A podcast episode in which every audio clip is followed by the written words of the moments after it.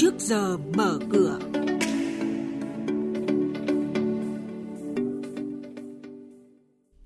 Thưa quý vị, trong mục này thì à, sáng nay chúng tôi sẽ thông tin đến quý vị dự báo tỷ giá tiếp tục ổn định những ngày cuối năm, à, làn sóng số hóa ngân hàng trước những thách thức bảo mật, lưu ý nhà đầu tư đối với trái phiếu đại phương đang giao bán. Và bây giờ thì biên tập viên Hà Nho và Xuân Lan sẽ thông tin chi tiết tới quý vị. Vâng thưa quý vị và các bạn, thị trường ngoại hối đang diễn biến ổn định không căng thẳng vào dịp cuối năm. Tỷ giá giữa đô la Mỹ và đồng Việt Nam đi ngang và thậm chí là thấp hơn so với tỷ giá cuối năm ngoái là 0,16%. Đáng chú ý là tỷ giá trung tâm được ngân hàng nhà nước điều chỉnh tăng giảm qua các phiên. Chốt tuần trước thì được niêm yết ở mức 23.160 đồng đổi 1 đô la. Thị trường liên ngân hàng biến động nhẹ dưới mức tỷ giá mua của ngân hàng nhà nước. Nhìn chung diễn biến trên thị trường ngoại hối những tuần tiếp theo của tháng 12 này sẽ tiếp nối đà ổn định. Theo thống kê của Ngân hàng Nhà nước, số người có tài khoản ngân hàng hiện nay là 45,8 triệu trên 92,6 triệu dân, chiếm 63% dân số. Liên quan đến hoạt động thanh toán không dùng tiền mặt, hiện Việt Nam có khoảng 32 tổ chức phi ngân hàng được cấp phép cung ứng dịch vụ trung gian thanh toán, trong đó phần lớn cung cấp dịch vụ ví điện tử, cổng thanh toán điện tử, hỗ trợ thu hộ, chi hộ, chuyển tiền điện tử. Bên cạnh các công ty tài chính công nghệ fintech, các ngân hàng cũng tích cực đẩy mạnh hoạt động thanh toán trên nền tảng công nghệ mới.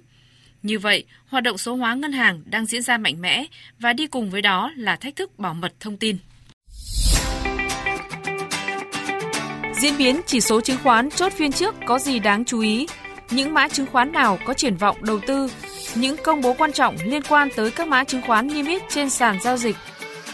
Chuyên mục Trước giờ mở cửa phát sóng lúc 8 giờ 10 phút trong thời sự đồng hành sáng từ thứ hai đến thứ sáu hàng tuần trên kênh thời sự VOV1 sẽ cập nhật những thông tin này. Trước giờ mở cửa trên kênh thời sự VOV1, thông tin thị trường tài chính, chứng khoán tin cậy, kịp thời, hữu ích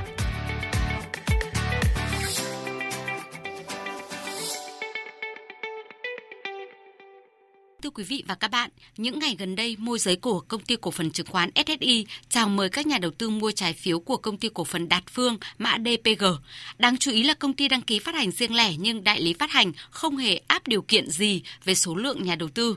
Một điểm đáng lưu ý khác là trái phiếu Đạt Phương có tài sản bảo đảm là cổ phiếu của chính công ty chứ không phải các tài sản khác. Đây là điều mà nhà đầu tư cần phải lưu ý tỉnh táo vì giá trị cổ phiếu có thể biến động rất lớn trong khoảng thời gian ngắn ngoài tầm kiểm soát của doanh nghiệp.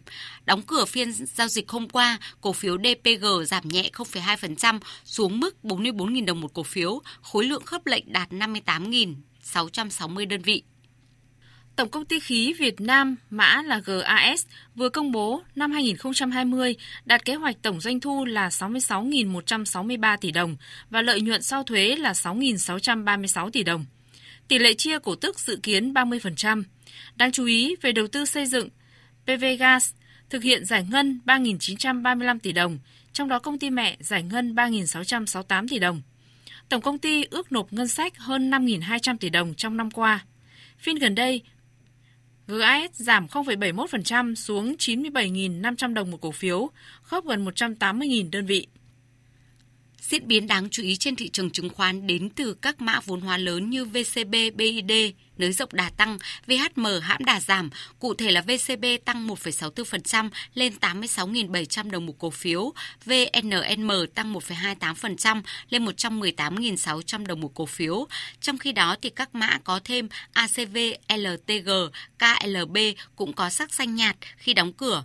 Chốt phiên hôm qua, VN Index giảm 2,9 điểm xuống 951,13 điểm, HNX Index giảm 1,09 điểm xuống 101,8 điểm, Upcom Index giảm 0,03 điểm xuống 55,3 điểm và đây cũng là mức khởi động thị trường trong phiên giao dịch sáng nay.